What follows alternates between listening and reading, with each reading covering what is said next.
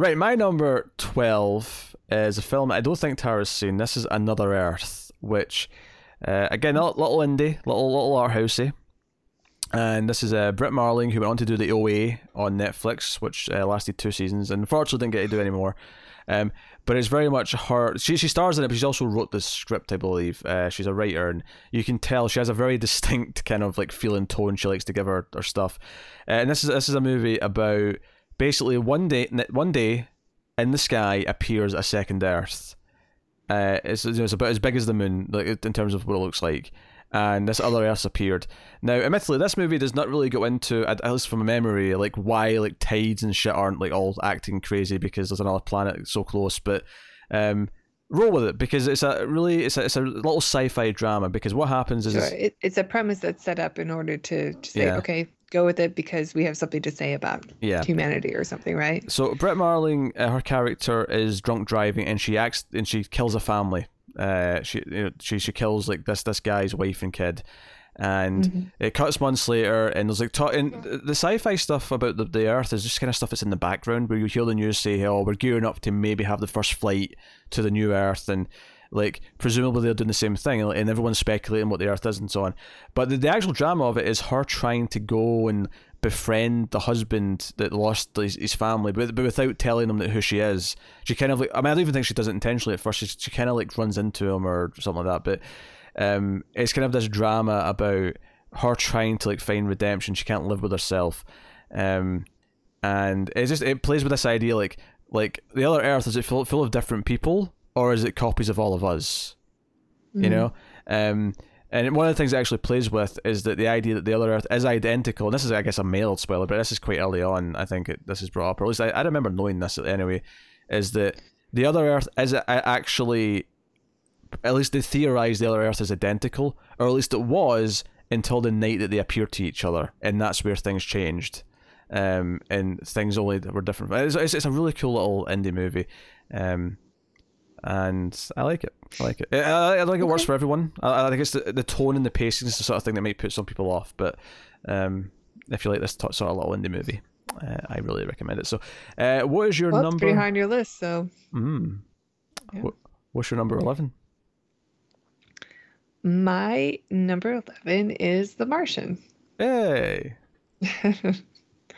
Another repeat, but uh, yeah, I, again, uh, I time and time I lose faith in Ridley Scott, and then every now and then he just comes out with a with a gem. It's just like this movie is is fun. It's emotional. It's um, got a, a, a, great performance from uh, um, Matt Damon, who basically has to just stare in, into the camera and do a YouTube video for like half the movie, or if not more, um, by like half the scenes and uh, it's it's uh, got beautiful effects. Like you really do feel like you're on Mars when you're watching it, and it is. Uh, Joe, Joe is it's, it's, great. I think what I love about it is not only how dangerous it is, but how the whole movie is about. Pro- he's got a great line at the end. I won't spoil it, but there's a great line at the end about how you just have to keep solving problems, and I, I think that's what the movie is. It's like all these problems. It's yeah. okay. First of all, how do I eat? like how do I do this? And how do I survive yeah. this way? How do I achieve this thing? I get water. Um, yeah. Let's grow some potatoes, some potatoes. Some potatoes. Very good. yeah, I mean, I I think, uh, I, I I mean, I I like I said, I I listened to the audiobook and the, the book is just as good, and I I think it, the movie is just a, a very faithful adaptation. There's some things that are not included, but you got to do that sometimes when you adapt things to the screen mm-hmm. and i i love it. I love this movie. It was just such a surprise and i think it was one of my favorites of the year when it came out. So it was definitely always going to be high on my list. Yeah. Uh my number 11 is annihilation. Ooh. Yeah that's uh alex garland movie. Um and this is the sort of thing where when I watch this again, I might even go up higher. And I think the, the one point against it when I watched this is that it was just about six months before this, I saw Stalker for the first time, uh, the Tarkovsky film. And that movie is clearly the inspiration for this. So this movie, as much as like Interstellar is Nolan's uh, 2001, this is Alex Garland's Stalker. Like it really well, is. I mean, this movie is from a book series.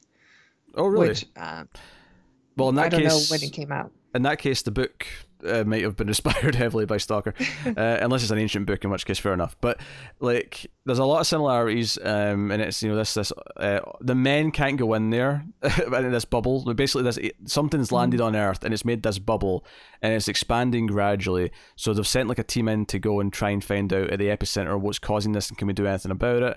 It has a really sort of surreal atmosphere as they go through this. There's really unnatural it is so things.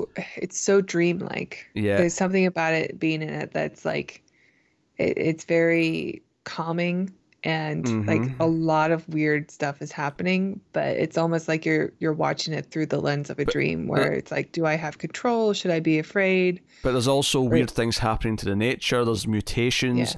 Uh, it is so beautiful there's a there's a I'll just say a bear at one point that is It is- very memorable. Terrifying yeah Very that good. scene is And really honestly, the, the the ending, the last like 10, 15 minutes actually gave me really under the skin vibes since you mentioned that one already.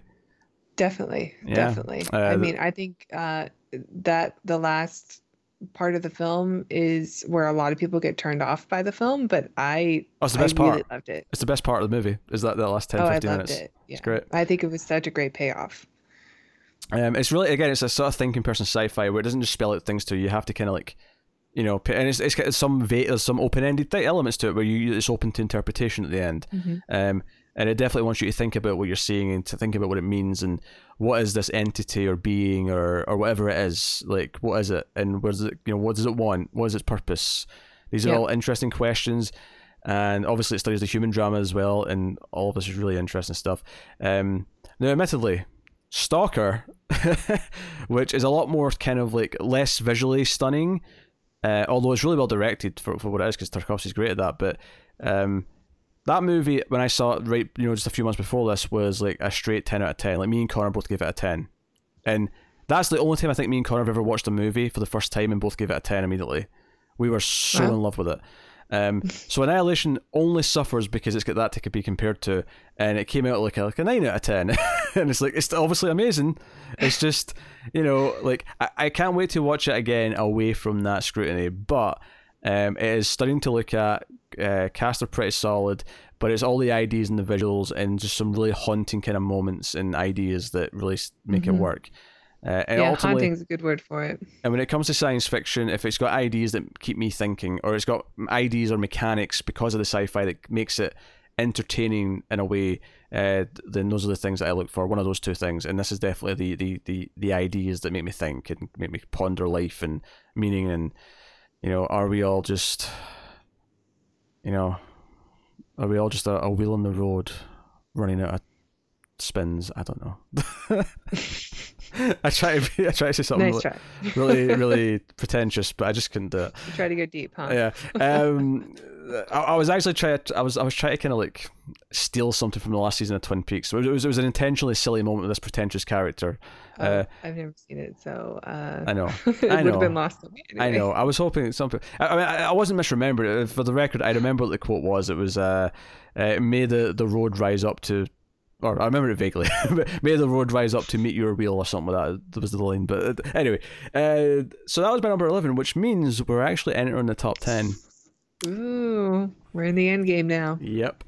End game's not number ten. so Tara, why don't you kick us off with your number ten? My number ten is Ex Machina. Oh, what a, that's a neat little. So Alex Garland, who directed Annihilation, the film he did before that was Ex Machina. Yes, another excellent science fiction movie about about artificial intelligence and the possible, you know, ramifications of creating something that um, is too human and trusting something because it is human-like. And it's it, it's really i mean i guess technically there are four people in the film but there are it- it's it's really just the the interactions between the three people and is he being manipulated? Was she created for him specifically? Or is he um uh, like trying to like you think you're watching her try to prove that she deserves to be human, but it turns out to be something so much worse. and I, I really uh, was surprised when I went and saw this one. I went and saw it, and I was the only person in the theater, and I heard it was decent. So my expectations were kind of low because, I mean, even when something has somewhat decent reviews, people go to the movies. So, uh, but yeah, I was the only one in the theater and uh, was totally immersed in the whole story. And I think it's uh, I think it's masterfully done. the The visual effects won that year for the Oscar, and like it is seamless. All the, yeah, it's it's it's great. Again, Alex Garland. I, I anything he does, I will go see. if this came out the same year as an Apes movie, I will fight. I will. I'll be upset about it. but if not, then fair enough. I don't enough. think so. If, if not, then fair enough. It deserved to win. yeah, I don't think so. But I remember being surprised when it won. Like, but it, I mean, it makes sense. Like it is seamless, and for the budget it had. Yeah, it was relatively low budget. Beat, like things, you know, with a huge budget, which you know were in the category. Yeah, uh, yeah. It was impressive. Actually, one of the weirdest snubs for me in terms of visual effects Oscars, even though obviously I'm not going to stand here and stick up for anything else in Transformers, but Transformers visual effects that when that first one came out were kind of mind blowing, like how good they looked. Oh yeah, and definitely that year I'm pretty sure the Golden Compass with that shitty CG polar bear one, and I could I was like, what? What? I saw a helicopter transform into a robot. yeah, baffling. Okay, fine. Baffling. Uh, my number ten is Dredd. Whoa. Karl Urban is here. He's back from Star Trek Beyond. Oh, this was first, but that doesn't matter. He's back from Star Trek Beyond, and uh, he never takes his helmet off. This this is. Mm-hmm. Do you know what this? Do you know what this movie is, and why it's so good? Is that it's a John Carpenter movie that John Carpenter never get around to directing. Yeah, that's what I it is. See that? It feels like that, and like Lena Headey is the villain. Headey? Is very good. Or yeah. Headey, is, that how you pronounce it? Um, she's really good. That's how I've always pronounced it. I don't know. I love that it's all set in the one building. It's you know it's this block war, this skyscraper. He goes in and he's just trying to get to the bad guy. I love Judge Anderson as well. I think she's really likable and gives it the, yeah. the, the, heart because obviously Dredd doesn't really have heart. He's you know he's stoic. He's very you know he's Dredd. Yeah. Um, and do I love because you know, like I, I do kind of love how cheesy and stupid the Stallone movie is, right? And I, I love, and I always joke I about how many ways they say, "I am the law, law, I am the law," like, the law. But you know what I love about this is this movie says it once and it makes you wait for it. So when he says "I am the law," you you basically judge your pants. It's like the feel this it feels so good. Like he just like because he gets on the comms because everyone like thinks they've got him beat because he's outnumbered. They've got many guns. It's like a entire it's gangs and gangs and gangs of people, and Dredd's on his own, and he gets on this like you know like comm system and says you're not above the law or you know that doesn't say that line but you know he's like you're not above this. I'm coming for you. You're not getting away with it. I am the law, and that's it. And he just uh, have you seen the Raid films? I have, yes. I have not seen them, but I've heard often that this gets compared to those films. Uh, the first one, the second one, not not really, but the, the first one is compared to it because it, again, it's in one building, but it's it's, it's the martial arts version of Dredd. Um, I think. Uh, Dredd is better overall, even though the stunt work in the Raid is phenomenal. I, I think the Raid 2 is better than the Raid 1, though. Um, I'm I haven't seen any of them, but and I saw I'd like to because I also really love Dredd. I actually saw the Raid two in theaters, uh, and they're Indonesian films. I actually saw uh, an Indonesian film from Netflix last year called The Night Comes for Us, which is actually it's a very good fighting action movie. I recommend that. Mm-hmm. A lot of good stuff in that. Um, Checking it. But uh, what was I say? Yeah, I, I saw the Raid two in theaters. And it was one of those things where it was when I went to the theaters in the city, so they had a bit more stuff like foreign films that I wouldn't normally get. And I, I see the Raid 2 because I like the first one. And I just remember there was a guy, like this really nerdy guy, like uh, like in the row in front of me, like sort of uh, over at the end. And every so often he would laugh and slap his knee when something cool happened, and he was just he was so into it. And that's really rare. Like Americans may not realize this, but British people in cinemas are pretty respectful and quiet. And yeah. unless it's a comedy, I mean, obviously if something's funny, you'll hear laughter. But there's no woos and hollering. There's no like you know, no one, no one audibly does anything other than laugh. I think comedy. we know that about the Brits. Yeah. Um, so this was really, this really stuck out. Is this guy was just felt comfortable enough to start. Like, everyone else is like dead quiet, uh, and he's like, and, and I remember Yeah. him like, and I remember sitting That's there. I, I was sitting there like you know getting ready to leave, and the credits were rolling, and he was like you know up first, and he was walking. And I just remember looking down because it was like well, this was this theater had like the steps going down, like the the, the seating was very raised. And I just remember walking down, and you sort of like had to turn to go round the aisle that sort of went, you know, went round the sort of the front of the seats. And I just remember him, he was sort of dancing as he was walking out, and I just this, this visual, this this nerd with long hair and a hat on, just really stuck with me. This guy was really into this, and I could tell he was an anime fan. And no offense to anime fans, but he was definitely an anime fan. Oh, I know the type. Yeah. um, and I just remember he was he was so into it. He was so gleeful, and I'm not even making fun of him. I was just like, he's really into this, and it is really cool what we're seeing. So. Fair play. Uh, but anyway, I'm here to talk about Dredd, which is just oozing cool. It's like a Carpenter movie. The music's great. The thumping sort of music, the it's very pulsing the music and all that sort of stuff. And you've got this, Yeah. the slow mo drug that gives it this these some of these Oh yeah, kills such a slow-mo. cool effect. Um, yeah, I love I love the my only my only, my only actual complaint about the movie itself is that so I, I'm going to put the spoiler. I'm going to hold my hand up for spoilers. You could come back, with my hands down. So at the end of the movie, when he kills Lena Headey's character, he he ejects her with slow motion first before he pushes her off. So she fought because this building has like a like a central sort of shaft, right? So you can sort of like throw them down the middle, and he Mhm. throws her down the middle of the building. And because she's on the slow mo drug and everything appears really slow motion, she's like going down in slow, like really ultra slow, and it's really kind of cool. My only complaint about this movie is that it cuts away before you see her face splat against the concrete. I wanted it in slow motion. I was Oh, so I ready for to it. see it. Like I, I, I like that we got. We, I you get so much of it already. There's so Uh, much blood and Dredd. But she was so awful. I she I needed to see her comeuppance. I needed to, but that that's okay. Spoiler over. Um, but yeah, uh, Dredd's fantastic, full of colorful characters. I thought Anderson was great in it as well. I liked the actress who played her. Okay. Um, Yeah, so really good. And I am I don't so really know her from anything else. yeah, me but- neither. But I'm so pissed that they never um. Uh, made enough money to do a sequel. I'm hoping this TV show that Netflix is apparently behind. Yeah, I heard about the TV show, but I, I want another movie. Yeah, if if they get Karl Urban for it, and you know he's the sort of sort of actor who could do a TV. I mean, he's doing the boys. Like he's he's at that level that they, they could get him. Uh, I'd, I'd yeah, and I know TV is really good right now, obviously, but like, I don't know. I want I want something special. I want a special little package. Mhm. Dredd two. That's what I want for Yeah, Christmas I want Car- I want more Karl Urban Dredd. Make it happen, world. Yes. Please. Uh, what is your number nine? Uh, my number nine is Arrival. Hey. Yay!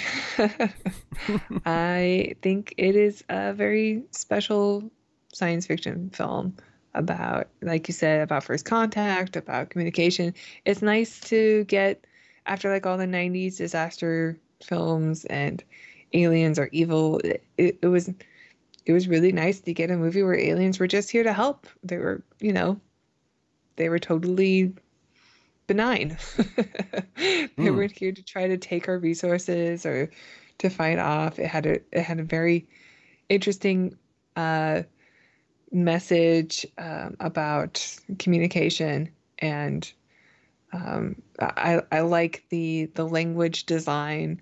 I like the uh, I don't care for the alien design, but whatever. They just look like hands. Yeah. Actually, I said something during Close Encounters when we reviewed Close Encounters. I think I said Yeah. Arrival's a better version of Close Encounters, and I'll just repeat it here. Arrival's a better version than Close Encounters. I really love Close Encounters, but uh, Arrival is a more specific version of that, and it is also uh, And just just, it- just for the guess it's more record, centered.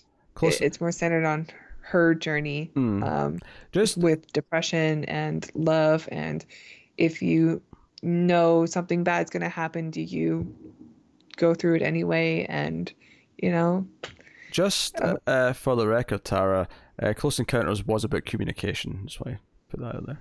Oh yeah. God, I'm still bringing that up. Okay. oh, come on. That was a good callback. Anyone who watched that review is going to get a kick out of me saying that. Come on. Yes. Yes. And uh, Arrival is also a very good movie about communication. Um, Yeah, totally love it. I love the design. I love the I love the look of the the spaceship. It's just this big like egg floating like uh, perpendicular to the ground. That's so bizarre looking and um, very very cool. cool. Cool movie. It's a very cool movie. I agree. Uh, my number nine, funnily enough, is Ex Machina.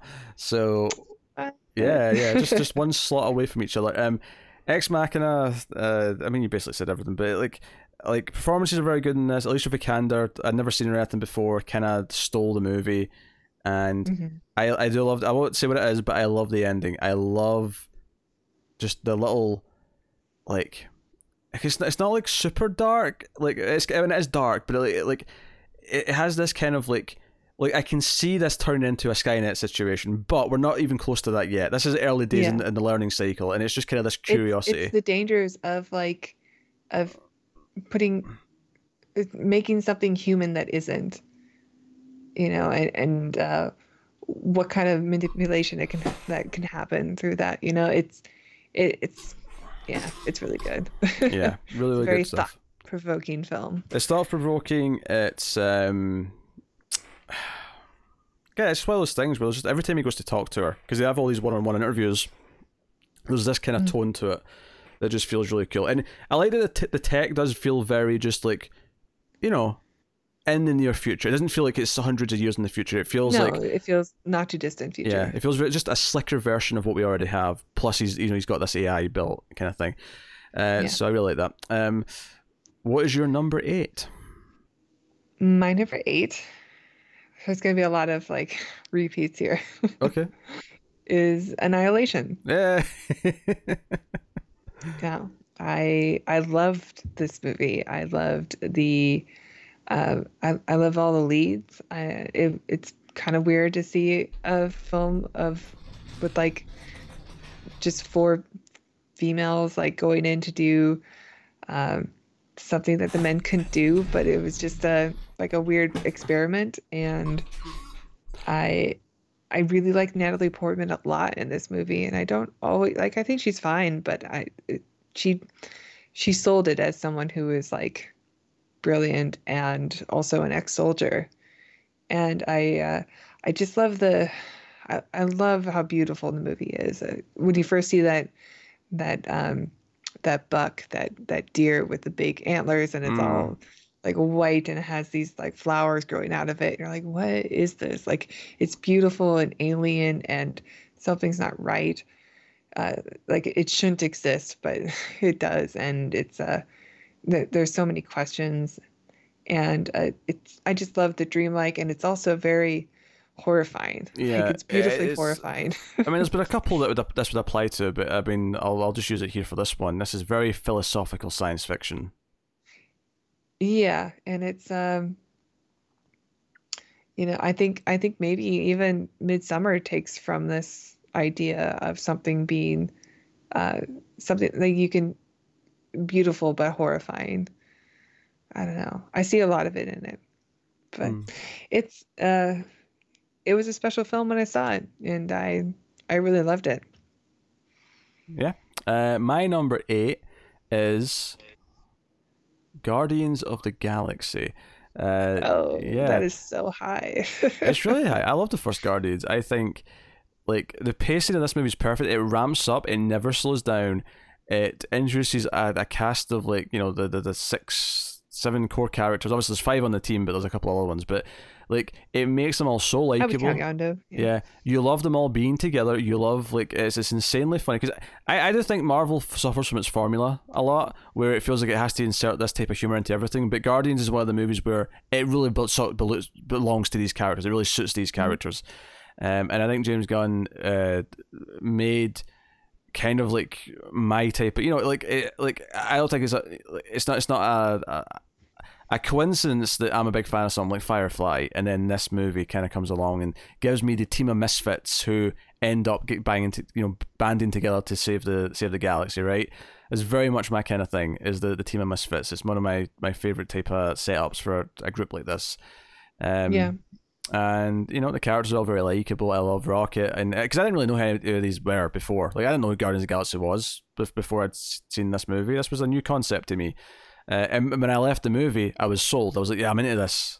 Are the comics good? Mm-hmm. Like, what, what, should I go read? Because th- th- these were great. Like, um, yeah, it was a risk for Marvel because they were pretty much playing it safe up until Guardians came out. Yeah, yeah. Face, face... I think because Guardians was such a hit, uh, they're willing to take more chances after that. And to be fair, and some of them, you know, didn't work like Inhumans, but whatever. At least they took a chance. Well, I mean, Mar- Marvel just didn't do that because that was t- that was Marvel TV, which was a different company, basically. Was supposed to be a movie? And it was originally a TV show, yeah. and then. but the weird thing is, is that they can just do it because they've, they've kind of have established that those TV shows are not part of the continuity now. Because I mean, they've cast uh, Mahershala Ali's Blade, and that, that says okay. So I guess Luke Cage. I know. Just... I can't wait. What a perfect casting. So uh, you know, we'll see, we'll see. But uh, Guardians for me, it's my second favorite Marvel movie for the record. Uh, Guardians of the Galaxy, um, and I hold it very highly. Uh, you know, even though sometimes I get a bit fatigued with the Marvel movies, I get a bit fatigued with how many of them are. They're going to be at four a year starting very soon. Um, you know, I always say that, and then I go to watch the movie. I'm like, I liked it. It was fun. Yeah, I, I don't get. but I, I will say I do get really excited when something mm. that is coming out that looks like a blockbuster, but it's not a, a superhero movie. I'm like, oh, I, I I'm really like gonna hold on to this. Yeah, like, there are a couple on my list here also that are gonna come up. Like Tenet, which I guess we'll be reviewing because it's a sci-fi movie. We didn't really Which know one? that. Tenet. We, didn't know that for sure, but I think the, the the trailer definitely confirms it. The new one, like there's science fiction oh, yeah. happening. Uh, definitely. So that's a that's an ace ace joint that one. Suck it, Connor. uh, so yes, that was that was my number eight. So you're number seven, Ron. Okay. Uh, my number seven is Godzilla. Whoa! I can respect it. I can respect it. I know. I know it's really high, but I mean, like I said, you know, I, I did get a little bit of superhero fatigue, and then here comes the king of the monsters, mm-hmm. Godzilla, mm-hmm. and it was it was so just like I, I, I mean, I sort of brought it up already, but I just I love the scale in this movie, and I know they they try to do it again in, in King Kong, and I I think it really just proves that Gareth Edwards like knew what he was doing in it because I, I don't think Kong Skull Island it does is successful as successful as this. No, I mean, it's, it's it's fun for what it is, but it's not particularly you know great. Like, actually, I just realized something. Just when you were uh, saying it, I was I was thinking about what was actually out in 2014. 2014 was actually a pretty good year for blockbusters because 2014 was Winter Soldier, Guardians of the Galaxy, Godzilla, Interstellar. Like, that's a mm-hmm. pretty solid lineup. Because I, I feel like this past year for blockbusters has been pretty. You know, I mean, Endgame obviously was the biggest thing ever, but um, you know, yeah, I guess name a few more. I I mean, we, we already kind of gushed about Godzilla, but it, it's higher on my list because I sure. just, I really wanted to have something that was different from the superhero, and I got Godzilla. And I, yeah, you can complain about whatever the human characters. I didn't care. Like they were just a vessel for me to eventually mm-hmm. get to Godzilla. And that, because it was such a, a tease throughout the whole film, when we actually got the big battle at the end, it was, I mean, what a payoff. It was beautiful. I, I could have cried when he had this atomic breath because at that point I just forgot about it, you yeah. know? And then his tail starts glowing up and it's like, oh my God, he's going to do it. I, I forgot that Godzilla could do this because I was so into it. And yeah. It was magical. It was a magical it was experience. It was a magical movie experience and I I think I I I put it up on my list. There's a couple of these on here. I I put them up higher on my list because I find myself always defending them. Mm-hmm. I saw this movie with my sister who is a huge fan of Breaking Bad and wanted to see Godzilla versus Heisenberg. Heisenberg. that's what the trailers were. And we left the movie and I was like, "Oh my god, that's amazing." And she said, "But Bryan Cranston." Yeah, I mean, don't get me wrong, but I have like more Brian. brain. that, like her her theater experience was ruined. Don't get me wrong. Like, would I have liked more Bryan Cranston? Sure, but like, it's not like the plot justified for him to have any more to do. So it's you know, it's whatever. Yeah. Um, so very good, very good. Uh, my number seven is War for the Planet of the Apes, uh, which you have already talked about. so Yeah, that was my number 13. yeah. Um, this like I, I had such an emotional experience during this film because I, at this point, like you know, Rise gained my respect, Dawn kind of blew me away, and then but at this point, I'm so invested in Caesar's story. I'm so invested in what's happening with him that and Like- it's hard it's hard to land the trilogy. It really is, and like this was the thing that me and uh, Connor did our top ten trilogies at some point uh, earlier this year, and like I realized that with with the, the completion of this one, it's like oh hey, like we actually have like another trilogy that is fighting for like a really high rank because you know this is higher than some of the other big ones. Like it really is. Um, but I used you know like it's it's the touching emotional ending. Um, it, it it does this great thing where uh, Caesar's kind of in a, a prisoner camp for a while, and they're working essentially as forced labor as slaves, and like basically, look, I, I don't think I've ever felt so uplifted and when he as, as a as a big moment where he could like sort of choose to attack and sort of start a bit of a revolution, and he kind of like chooses to take the higher grounds, and it, I don't know, mm-hmm. there's, there's a beautiful. Like he's a wonderful character. I just I can't I can't speak speak highly enough for for this trilogy. So Love War- you, Caesar. War, War for the, the pla-. War for the Planet of the Apes was number seven. What is your number six? My number six is another movie that I find myself defending a lot. And because I The talk Boy. it up so much, No, wait, that's it Tim, is sorry. higher up on my list. I said the boy. Oh no, wait, that's Tim. Never mind. Uh, It is Tomorrowland. whoa! Yeah. I know it's high, but I really love this movie. I lo- I love um, just like you like you mentioned before, optimism. I mean, that's like the central part of the film. It reminds me of like the old Disney films that we used to get, uh, like Escape from Witch Mountain, that uh, has like this charm to it um, because it feels like a movie that could have come from that time, and uh, it's it's just so positive and Eh, yeah, I know the message is not always easy for people hear, but like it is important. Like this is the the main thing that we're going through right now. It's like how how do we want our generation to be remembered? I think we're going to be remembered as the people who knew better and did it anyway. So why not like leave something better for the for humanity? And I I like I like these movies, and I, I like this movie a lot. hey, I appreciate the balls and the placement of this one. I do. I appreciate it. I'm still mad I- about. I know. I, am still mad I know about. I'm The, a rare breed, but I, I'm still mad about the dual placement at number 25, but um, some respect has been somewhat earned. Uh, my number six is Gravity uh, from 2013. This is Alfonso Cuarón's uh, Sandra Bullock, so pretty much one woman show. Um, you know, there's a little bit of other characters early on, but very quickly it becomes just her. And yeah, what a ride! yeah, this this is like a thrill ride. It's so suspenseful, and it's, it's again, it's all much like The Martian. There's a lot of problem solving and trying to think things through. And she's so like isolated and she's so alone. But there is a human story at the center of it. It's about her kind of accepting something. And uh, one of my favorite pieces of music from the decade from a movie is the music that plays as, and I, I mean, mild spoiler, I guess, but I mean, as, as she's descending to Earth there is this wonderful music that I think is absolutely stunning. I think the, the ending is perfect. I think it's one of the best endings uh, of, of of the decade because it's just it's, it's the perfect thing. Like it's almost like they're doing forced photography here, where she looks like she's taller than she should. Like it's almost like there's like small trees and she's like much taller than them, as if she feels really big, and it isn't. But it just feels that way because she, she feels she's standing tall. Um, it's just an incredible journey, and it was an ex- it's an experience. I, I saw it like Yeah. three times in the theater uh, because Wow. I, I I, only it. saw it once, and I did see it in 3D, and I was, you know, glad that I did see it in 3D Oh, because it is, it's a ride, you know. I'm a weirdo who saw it three times in 2D.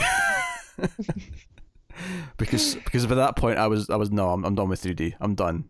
Screw it. Mm-hmm. Screw it hard. So, um, Gravity, my number six, absolutely wonderful. Um, and probably my favorite Alfonso Cuarón film, which is maybe controversial. Some people say, "What, not Children of Men, or not, uh, you know, Roma, or not whatever." But um, no, Gravity. Uh, what is your number five? Uh, my number five is a really fun movie. oh dear. It's Edge of Tomorrow. Whoa, okay. All right. I love this movie. I think it is so so brilliant. I I do like you already mentioned his his journey from becoming uh from going from a, a coward to being a hero. Um, you get to watch him die in fun ways. It's sort of a video game that gets serious all of a sudden. Um, I like the design of the aliens, even like I think they're mm. pretty cool. Just the the idea of using Groundhog Day in a war film um, to defeat an enemy that you don't understand, like it's it's it's a pretty decent war film also, which is a genre of movies I really like. And we get an, an awesome female lead in in uh the Full Metal Bitch. You're like, I can't remember Emily Blunt's name. I'm just going to say Full Metal Bitch. I can't remember her character name. All right, no. But yeah, she's Full Metal Bitch. Yeah, um, no, I, she's great. I, I, I gen, I genuinely just love this movie. Stupid title, but start to finish, the movie's great. Um, just very smart, and I, I hear it's based on an anime, so that's the closest anime we'll ever get on my list. I think it was a manga actually. okay. But I mean, whatever, same difference. um, I um was, was it upsetting as I was like picking some of your really high picks in my teens. I was like, this one and this one. And you're like, this is like my top five. Well, it's gonna be a lot of repeats, yeah. but maybe he'll forget by the time I get there. Mm. okay, so that was your no, number okay. five. These are, I mean, these aren't just like the best 25 movies. They're our favorite 25 oh, yeah. movies of the decade. And yeah, Edge of Tomorrow was really high on my list. All right, my number five is a film that you've not seen, and it's one that I actually put in the schedule for soon because I want you to see it. oh, this, I think I know which one. Yeah, this is Coherence. Uh, this is a, a film from 2013, and it deals with the idea of parallel worlds, kind of. Um, Can you say that one more time? Parallel worlds. I'm I'm sorry. Does my dialect no, amuse you? Such a challenging word for for the Scots.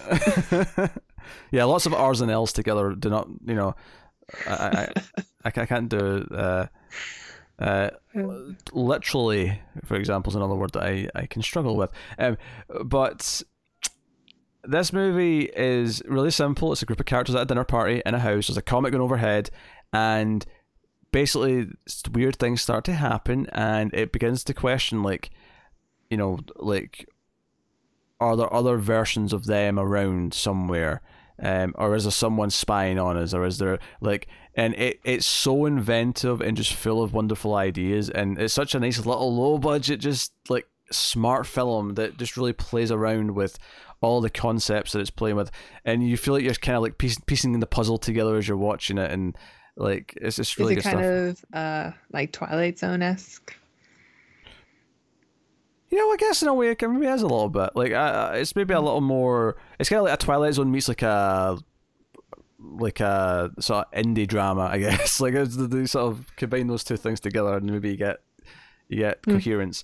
Uh, but I'm actually really looking forward to, to doing this on the show, uh, and not just because it stars Nicholas Brendon, who was of course on the hit television show Buffy the Vampire Slayer. So there you go. Yeah, I'm a stand-up guy. And I, I did. I, okay, okay, yes, he's not the greatest person in real life. I, like, I, I concede, but like, that is beside the point. Um, also, um, I did my little head nod, which Tara pointed out I do every time I say Buffy the Vampire Slayer. I didn't do it that time because I was kind of, you know. Mm-hmm. But hey, all right. Number five's coherence. Notice all your ticks. What is your number four? My number four is Mad Max Fury Road.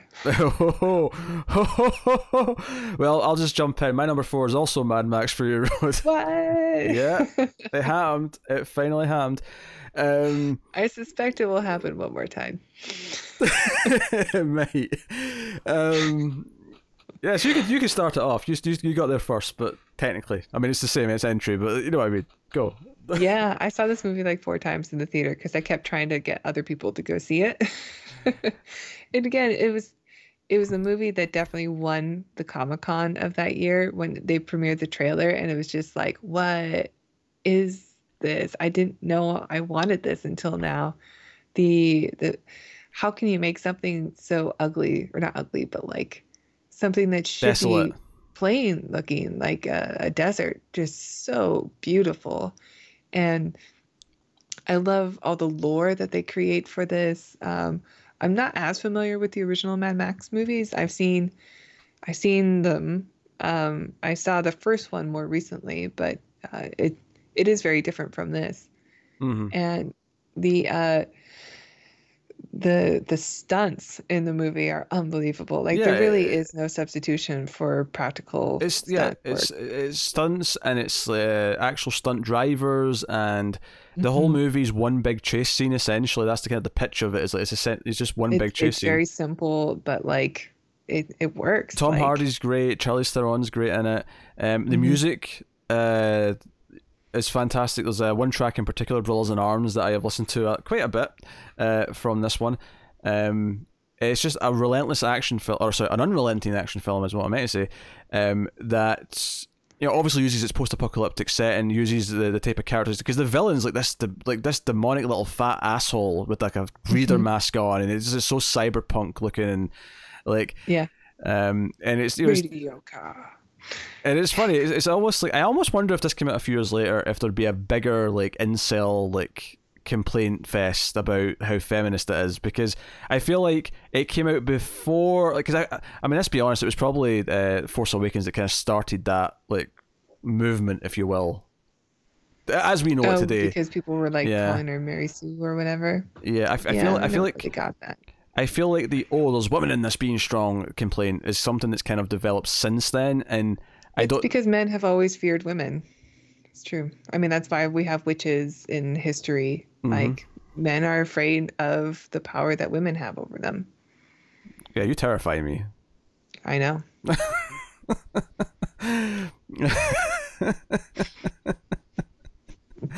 uh, you you guys haven't heard a cackle. I heard a cackling once. It was uh, it was a scary sight. Um, but no, you're right. You're right. Um, that's totally a, a thing. Um, and even in this movie, like the villain's trying to control the women around him, and Charlize Theron's kind of this character who's going to break them free because, like, someone has to. Um, and she mm-hmm. is this badass character, and Max is this companion to it rather than someone who comes into like, be I'll be the hero, little ladies. You just sit back. Like, no, no, it's, it's she's still very much the pro- protagonist throughout it's the film. It's very much Furiosa's movie. Yeah. yeah. Um, it's stunning. Max just great. trying to get his car. There was there was basically a point where I, I think this, this what I said on Twitter. This is weird because actually it's weird that I've been on Twitter for like more enough years now that I'm I'm I'm having Twitter memories from like five years ago. But like I remember coming home from Twitter and my, my, my review basically just being so uh, there's at one point there's one of the cars is basically just like a flatbed and there's a guitarist with a wall of amplifiers behind him and the yeah. guitar also happens to shoot fire. And What's I, his name like Doof Doofman or something something? like that. And I just said that sums up the movie. Describing that one okay. vehicle sums up the movie. Um, yeah I love it. I love all the people playing like the big drums yeah. on the back too. My my only my only complaint, and even the way they worship steering wheels, like they've got this big pile of steering wheels, they have to pick one up mm-hmm. to, before they can drive. Like my only complaint about the whole movie, honestly, my only little nitpick is that there's one little section about two thirds through that's shot day for night, and I hate day for night with a passion, and it just looks oh, blue. blue, uh, blue filter yeah. night. Yeah. I accept it in this film, but I also I, I never like it. Mm-hmm. I think it's okay in this one because I it, it's not just that it's it's clearly daylight because there's a lot of shadows, but all the actors are like squinting. you know, but it, the movie is so uh, saturated in color already that it doesn't really take me out that it's. I wonder. I, I, I, never actually watched the black and white version. I wonder if the black and white helps that that section. I wonder. I've never seen it either. Yeah, the, the, the blood and chrome version. I think it's called. Um, mm. But uh, yeah, so that's both of our number fours, um, which leads you to your number three. My number three is definitely not yours. It is Blade Runner 2049. I, I, I mean, this movie surpasses the the first one uh, so much. I mean, I don't even really like the first one. We have a review of it, and my score is not very generous. Um, but I I really really love that uh, Denis Villeneuve took the the ideas of the first film that were that were intriguing but were never really explored and like explored them and, and really the like they answer a lot of questions right away but there's like there's one big riddle overall that you're trying to get towards every scene is like a photograph uh, something you want to put on your wall like it's a it's a beautiful movie it's um uh I, I, I don't know. It, it feels. I wish more people saw it. I, mean, I tried to get a lot of people to see it, but uh, nobody would. I I think because of the length of the film, but oh, was, I don't yeah. feel the length when I watch it. You know, it's yeah. I know it's long. That there's a really wonderful scene in like this Vegas like area uh, where like all these holograms, like mm-hmm. Elvis, mm-hmm. and people are popping up during a fight. Um, I also I just love the uh, the the exploration of of love and you know what is what what makes a what makes a, a real relationship you know it kind of explores um that with and between an android and like a hologram. And like it goes even further than the first movie did. And it's a uh, I think it's a beautiful film. I love it. I this is a frustrating film for me because I wanted to love it, and there's a lot of things in the movie I like, but there's some stuff that just held it back a bit for me. I think it might work better for me in a rewatch. Admittedly, when I'm going to be in the mood to do the theory, I mean, we're going to have to review it at some point, I suppose, so that'll be a good excuse. But yeah. um, like, it's just it, Jared Leto's character. I hate. I I would cut everything with him out of the film. You don't even need him. He, he's superfluous. He really is. Um, the actual villain who's chasing the, the characters throughout the film could just be the villain, and like we could refer to it there being a boss, but we never need to see him because he never adds it into the movie anyway. He just shows up and is a jar little asshole for you know 15 minutes at a time because they're long scenes they don't just he doesn't just show up at show up for like a quick second he's would it he, be okay if it wasn't jared leto like is it just him I think it's a. But little, if it's someone else playing the, the the part, do you think you'd be okay with it still? I think it's a little V and a little B. I, I think I still have problems with the character in general. Because I, I, don't like Jared Leto yeah. very much either, and but, even in the movie, I'm just like, I can get over these parts, yeah. but it's not enough for me to to lower the movie. Like I really did love my mm. experience watching this film. Um, and I think anytime it referenced the relationship from the first movie, like, whenever that was like meant to be the emotional crux of a scene, there's one. It's, it's with a Jared Leto scene, in fact, uh, where they really sort of tried to sort of play that that, that up. That I kind of like. Well, I hated this relationship in the first one, so I'm I'm feeling nothing here. But me too. But I, I don't know why it works for me in this movie. Hey, it may work better for me in a second viewing because like I don't dislike it. There's lots of stuff in here that looks and sounds fantastic, and there's a lot of uh, like I, I like that um, the the investigation side of it is definitely more interesting than anything that was the, the investigation mm-hmm. stuff in the original film. So uh, it is what it is. Um, so it might you know I may go up. I knew this wasn't going to be anywhere near your list, but I I think there's a lot of people who are glad to see it represented at least somewhere. There's, no, there was a, there was an argument for it maybe scraping the bottom. There was like it, it almost did, but like I need to see it again, and it might it might you know I, I might come through it and have a completely fresh perspective because there was a lot of things I did like. I liked you know a lot of the emotional journey for the two characters and kind of where it ended and some some other stuff. But anyway, that's your number three. My number three is Under the Skin, uh, which you probably forgotten that I even brought it up yet because you talked about it ages ago. Um, I, I knew it was going to be high up on your list. This movie, yeah, it was my number seventeen.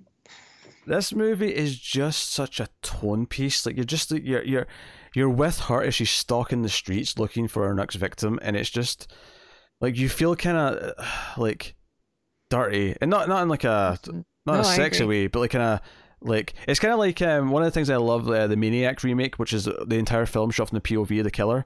Like you feel like oh grimy that you're you're kind Well, of you want her yeah. you want her to get the the guy you know Yeah. you want her to pick someone up. Like every time she pulls up next to somebody and says hey you, where, how you doing? You need a ride somewhere? And they're like uh no thank you. Um go away.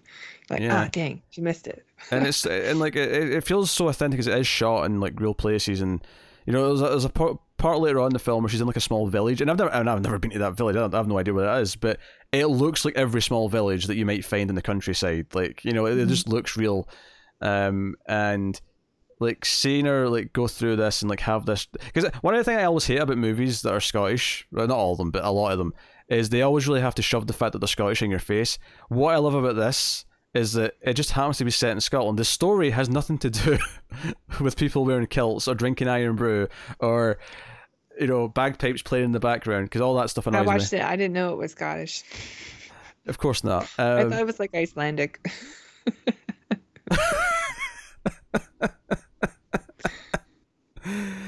oh dear. Um, but like, she, she, she, her performance is great, and you have this kind of rawness to it where, like, she preys upon these men, she lures them in, and we see like every time it happens because it's a very repetitive film, kind of intentionally. But every time it repeats, we get more of the the, the sort of the the money shot, as it were, the the killing or or, or whatever's happening to them, right? Like you Mhm. get more of it every time.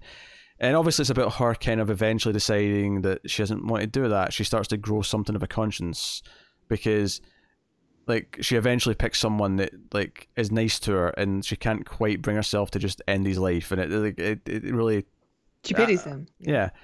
Uh, so it's a really stunning film. It makes some really harsh points. It's a really depressing film. Actually, the ending, the ending is actually really sad because it it basically paints a really negative light on humanity.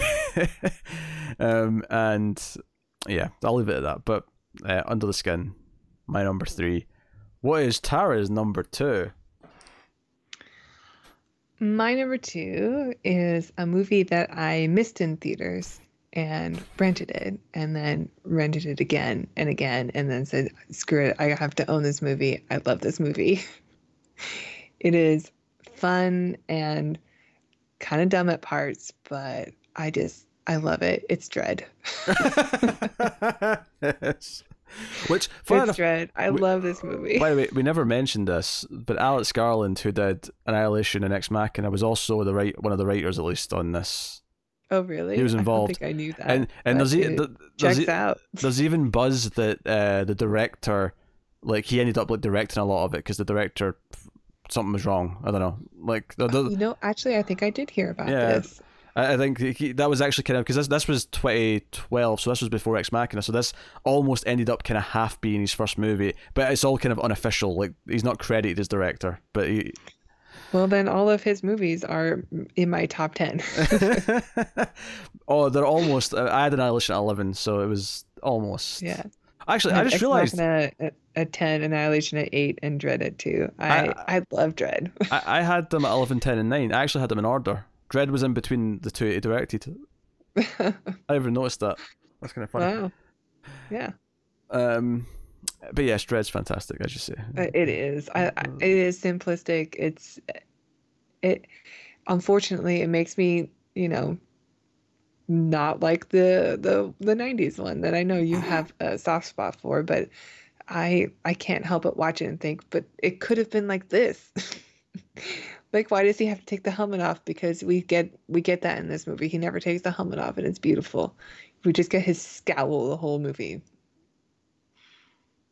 I'm the law. He's so great. I am the law. um yeah.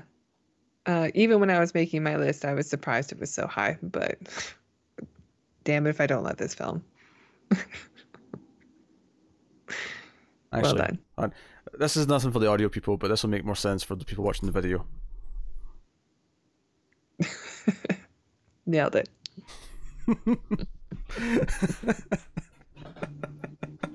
All right, uh, Dredd's wonderful. Yes, my number two, and I know what your number one is now. I know what it is. My number two.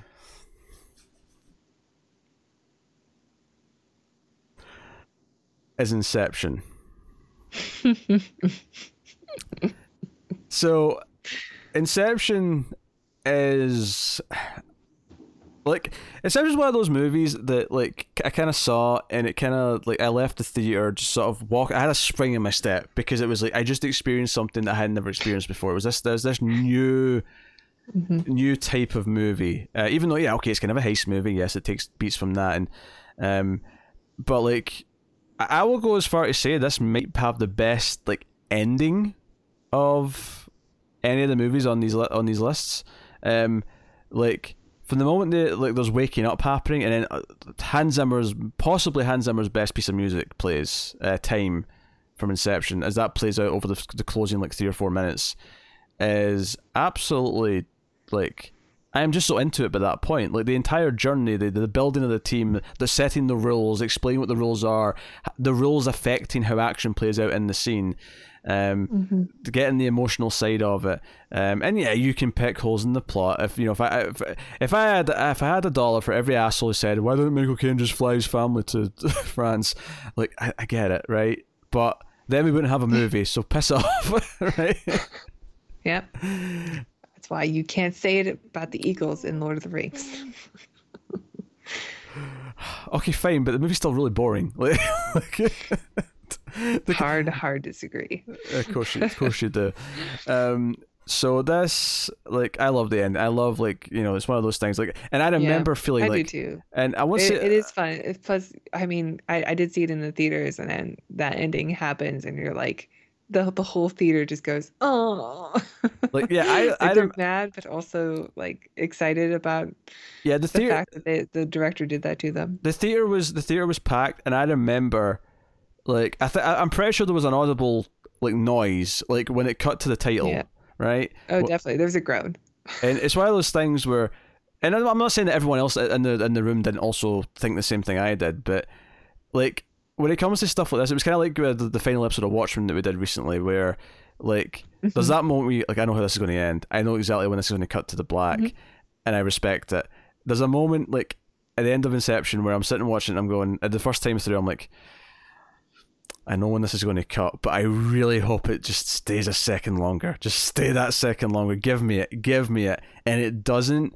And you don't need it to. And when we get to reviewing this, I'll actually I'll give you my full theory as to why why the ending's not ambiguous. But but uh, I I like I love it. I love it so much. Um, Nolan does event movies that are standalone, and he has the he has the, the clout to just go out and spend 150 million dollars on a movie that isn't a sequel, mm-hmm. that isn't a reboot, it's just an original idea that he came up with, and for the most part, they tend to end up pretty good, uh, if not amazing. And this is probably his best film, and I'm excited about Tenet because Tenet is giving me some serious vibes. It's making me feel. this feels yeah. like 2020, 10 years later, this is going to be 10 years after Inception.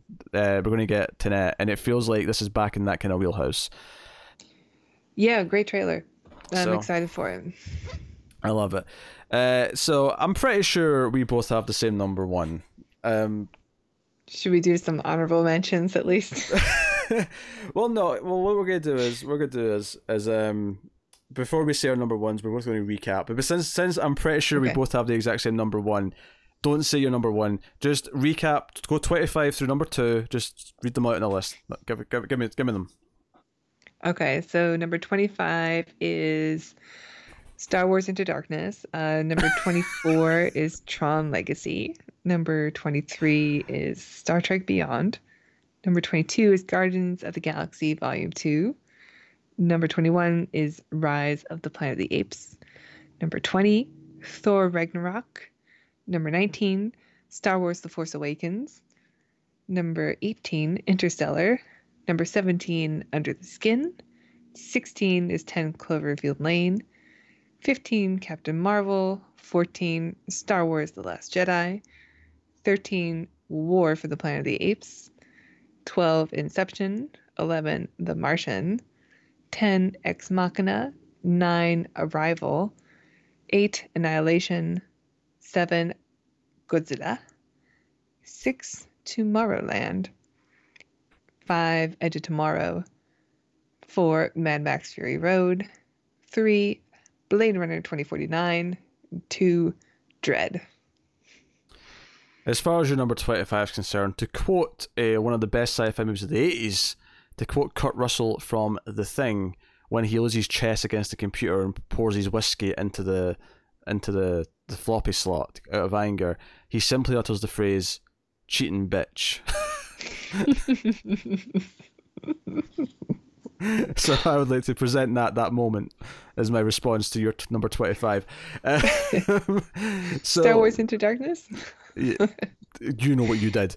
Um, all right, so to recap my list so far 25 was Star Trek Beyond, 24 was Ad Astra, 23 was Tomorrowland, 22 10 Cloverfield Lane, 21 Interstellar, 20 Monsters, 19 is Rise of the Planet of the Apes, 18 Godzilla, 17 Beyond the Black Rainbow, 16 The Martian, 15 Edge of Tomorrow, 14 Arrival, 13 Turbo Kid, 12 Another Earth, 11 Annihilation, 10 Dredd, 9 Ex Machina, 8 Guardians of the Galaxy, 7 War for the Planet of the Apes, 6 Gravity, 5 Coherence, 4 Mad Max Fury Road, 3 Under the Skin, and 2 Inception.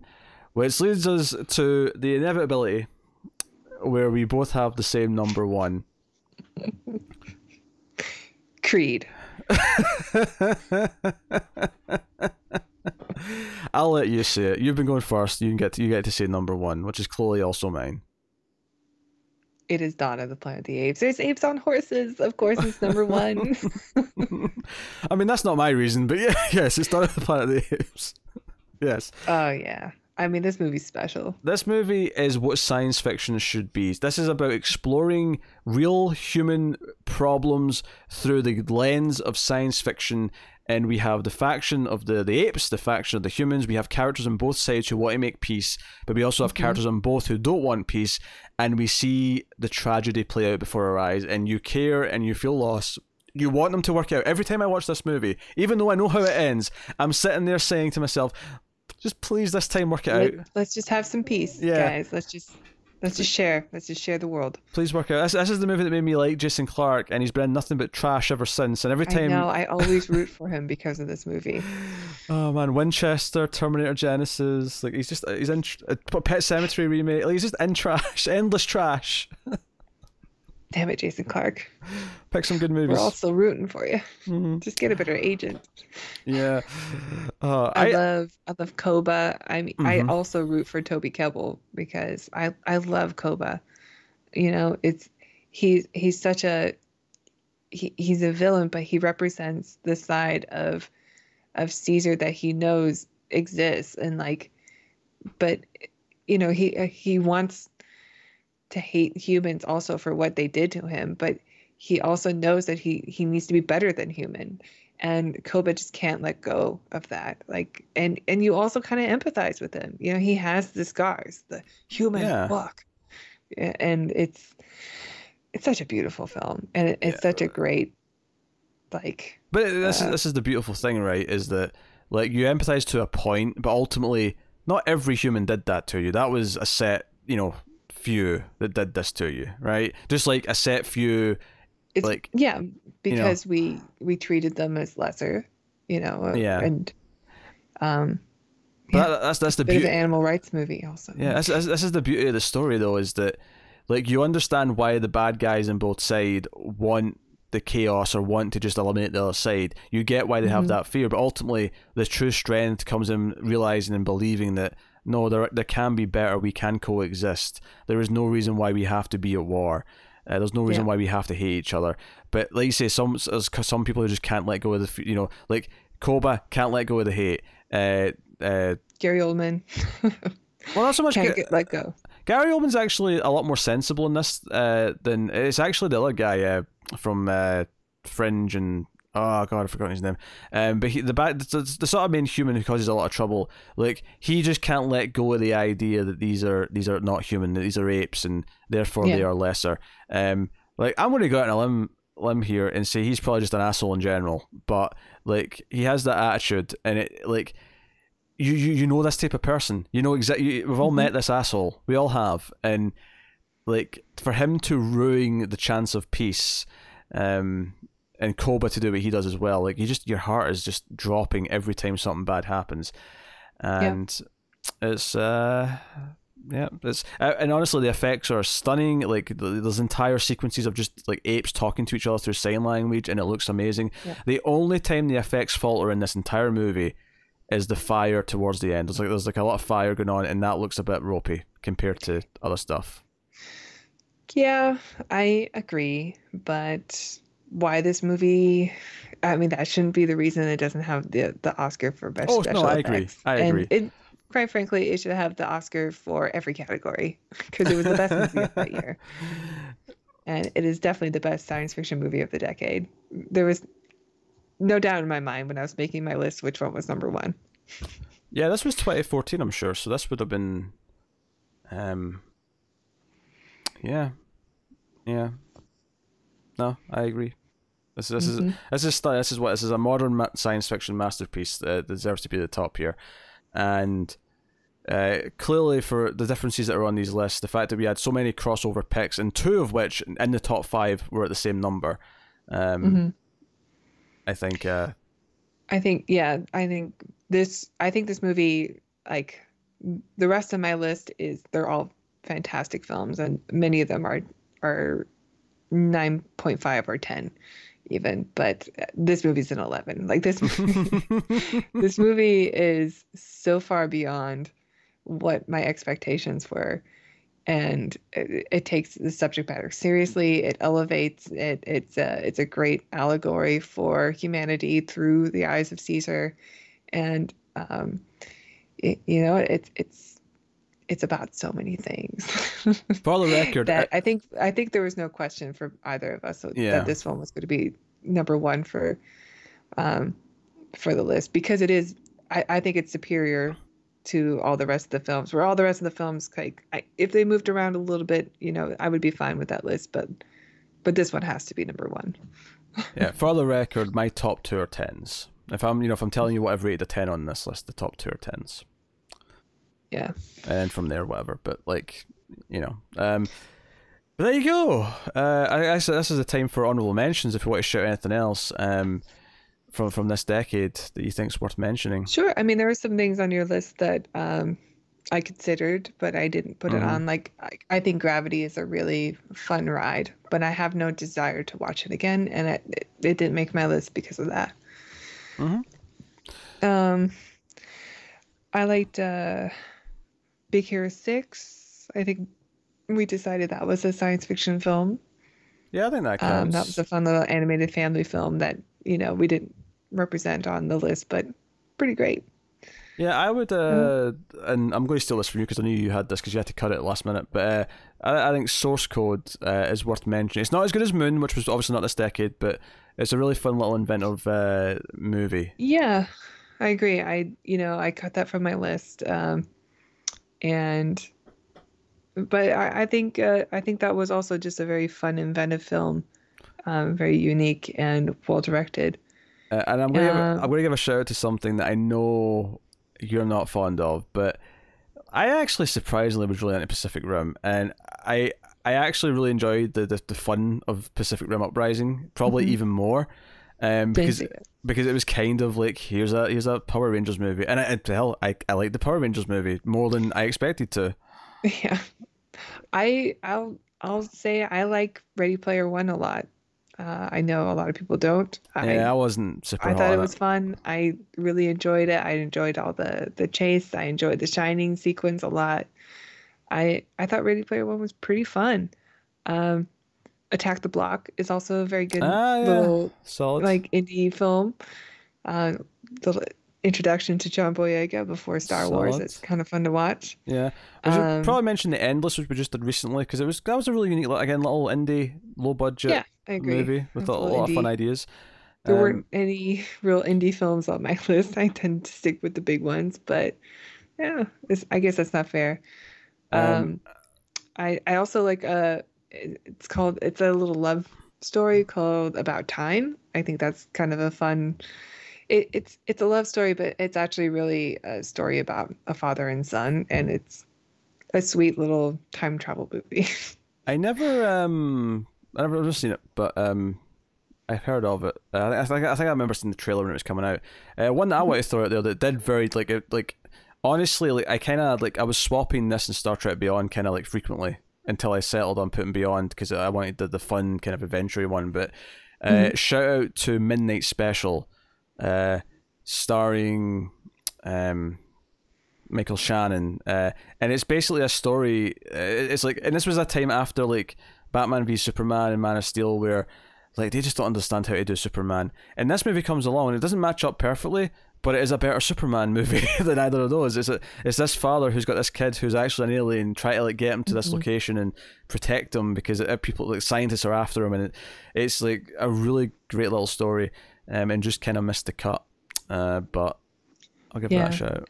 And I, I know you don't like Looper, but I, I really liked Looper when I saw that in the theater too. Oh, but I don't remember fair. I don't remember it well enough to add it to my list, so that's why I left it off. Um, another one I I really liked it in the theater, but I know it's not a good movie. Was uh, Lucy? What? What's the matter? I just realized what I missed, and you missed it as well. What? Give it an honorable mention. This does, this deserves uh, this deserves to be like top ten, at least maybe even top five. I'm actually really upset.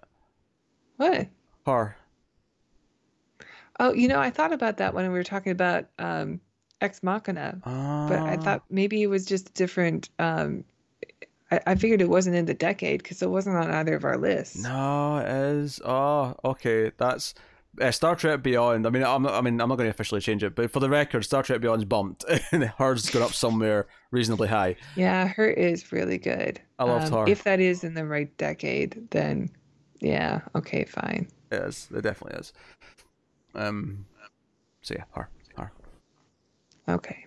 I'll I'll bump Star Wars into Darkness for did. We, did we just fix your list? Did we just fix your list and get your shitty? I mean, not only the bad movies, but this cheating nonsense. Yeah, I we were talking about Ex Machina, and I thought I want her popped in my mind. I thought, oh, I missed her, and then I realized, oh, that's probably not in the decade. That's why I missed it. Maybe it was two thousand nine. Yeah, of course. Of course, uh, we have to give an honorable mention to Transformers: Age of Extinction for being a, an absolute gem of. Uh, I'm kidding. that's that's the one with the laminated rape cut, uh, license. So yeah, which is why that one sticks out in my mind. Well, I didn't see it, so it's not on my list. Uh, uh, did you hear about this scene? This this this oh, moment? Oh, yeah, you've brought it up. Before. Yeah. Oh my god, I I I cringe so bad. Uh, yeah. Yeah. Terrible. Anyway, um, right. Any any last honorable mentions you want to throw out there before we? I think I'm good. Yeah. Okay. Well, in that case, uh, that has been our top 25 sci-fi movies of the decade. Even though we both shamefully forgot about her. yeah, I don't know where it would be on my list. I'd have to look it over again. But yeah, I mean, what what counts as number one? Yes, it, it's not number one. But it, it would it would be it would be high. I think it would definitely be in the top 10 for me, but oh well. Yeah. Mistakes have been made. For some reason, I missed that when I was doing my research to find movies. Me too. It didn't pop up on my list, or because I, I googled like by mm. year. Very odd. Maybe maybe they just weren't listening. It's definitely science fiction, but maybe they just weren't listening as that for some reason. That happens sometimes. Uh, they'll be like, this is just a romantic drama. Yeah, it's also in the well, future, and she's an AI. Let's do, the, let's do it again. This has been over two hours long. You're a mad woman. Uh, take two. So it's only almost 1 a.m. Um, all right. This has been our top 25 science fiction films of the decade. You can let us know what your top sci-fi movies are of the decade in the comments or on Twitter at the Ace Podcast. You can like and subscribe, all the usual things. You get us on the Get his, uh, I already said the Twitter. Ding the bell on YouTube. Make sure you get the notifications. You can support the show and everything we do here at Mild Fuzz TV uh, by rating the podcast over at Apple Podcasts. Give us five stars. More people find us that way. And you can, of course, also support us financially. Tara, how can people do that? You could check out our Patreon page. It's patreon.com slash TV and donate as low as a dollar per month and you'll get bonus episodes of The Ace. So go check it out. There you go. Yeah, you get a bonus episode every month. The last one was Santa Claus Conquers the Martians. Uh, I know. Um, so also thanks to our Patreon producers of David Shaw, Alison M, Four Days, uh, Cindy Palacios, and Tyler Hess. Uh, which means they are the twenty dollar tier or above. So thank you to them for being the, the producers for the month of December. It may actually be January by the time this goes out, but we're recording it in December, so I have to say it when we record it. That's how it works. so, um, but yeah, that is us. That has been a pretty lengthy episode actually. So hopefully you had fun with this and. Uh, you look forward to more countdowns. We do have a, certainly at the very least there's a top ten time travel planned for sometime in April. Mm. However, um, do we have to wait till after Tenet now? That's a good point. Nah, we can do it before then. It, it just means that once it comes out, like we know we're slotting it in somewhere, probably. um, we'll see. Yeah. but um, I, I think you know it's probably worth doing the odd little uh, countdown here or there as well. Um, if not the big ones, then you know other small ones, top twenty fives, top tens, that kind of thing. Um, so uh, maybe we'll we'll do another one um, in the summer, something like that. Uh, if, if, I have a, a, moment of inspiration, I'll have a reason to do to do a, a top ten. Um, maybe, yeah, maybe, maybe the fun would be uh, doing like a, an old decade in the summer or something like that. Um, mm. But hey, uh, but that is that is the show. That has been the Atomic Cinema Experiment episode. This must be about 40 now. Maybe it was just over 40. But um, I, don't know, I don't know why you bother even bringing up what episode number we are because you can't keep track. I know. I can't keep track. Look, look, like we're we're way past uh, both our ages now, so I mean it's irrelevant. Why is that a marker? I said it's way past. Way past for yeah, both but why us. is that? A, why is age a, a marker? Well, it, it, for episode. It, well, once we get to like ninety something, it won't be anymore. I don't understand your rules. Then it'll be interesting. I, I, look, look. There was a time when it was similar to my age. Then it was a time a few weeks later when it was similar to your age. and then... okay. Thank you very much, everyone. This has been the Atomic Cinema Experiment. We love you loads. Keep watching science fiction movies. We'll see you next time. And computer, that's salsa. Yum yum.